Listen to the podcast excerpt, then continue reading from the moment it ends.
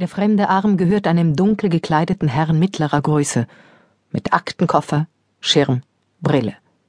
Er ist überhaupt nicht mein Typ. Eigentlich. Die Straßenbahn schaukelt weiter. Da. Noch eine Berührung. Und wieder derselbe Effekt. Stromschläge in meinen Blutbahnen. Was ist los mit mir? Er, der Unscheinbare, scheint es auch zu spüren. Er blickt mich an viel zu lange, was mich noch unruhiger macht. Es gelingt mir nicht, mich abzuwenden. Wie gebannt verharre ich regungslos. Irgendetwas muss dieser Mann an sich haben. Wie sonst käme mein Körper dazu, so zu reagieren? Besagter Herr mittlerer Größe scheint in meinem Gesicht ebenfalls verzweifelt nach dem gewissen Etwas zu suchen, was ihn unablässig auf mich blicken lässt. So geht es eine ganze Weile. Auge um Auge. Blick um Blick. Dann ein Lächeln. Von ihm natürlich. Ich habe schließlich meinen Stolz, oder jedenfalls eine gute Kinderstube. Kennen wir uns? Du liebe Güte, selten bin ich so abgeschmackt angesprochen worden. Äh, nicht, dass ich wüsste, antworte ich. So, ich dachte, ich hätte Sie schon an der Uni. Sie, der Mensch spinnt total, ein absoluter Antityp. Ich wusste es ja gleich. Nur, mein Körper spinnt.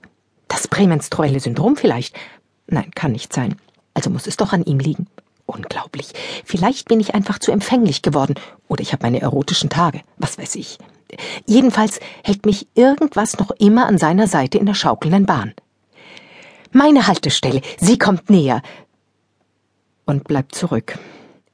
Wie ich. Neben dem Antityp, der vergeblich nach ein paar einnehmenden Sprüchen sucht. Also gut, ab und zu muss auch die zum Warten verurteilte Weiblichkeit initiativ werden für ihr Glück oder für das, was sie dafür hält. Bei dem Italiener da drüben an der Ecke gibt es einen himmlischen Espresso, locke ich. Ah, ja? Mein Gott, Mann, sag doch was. Der Espresso, hake ich nach, schmeckt bei ihm zu jeder Tageszeit. Und zu zweit schmeckt er noch viel besser. Es spricht doch nichts gegen ein Tässchen zu zweit, oder? Keine Antwort. Stattdessen starrt er auf meine Brust.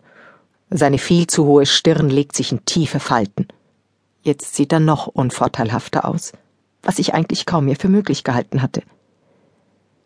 Sie meinen, wir beide?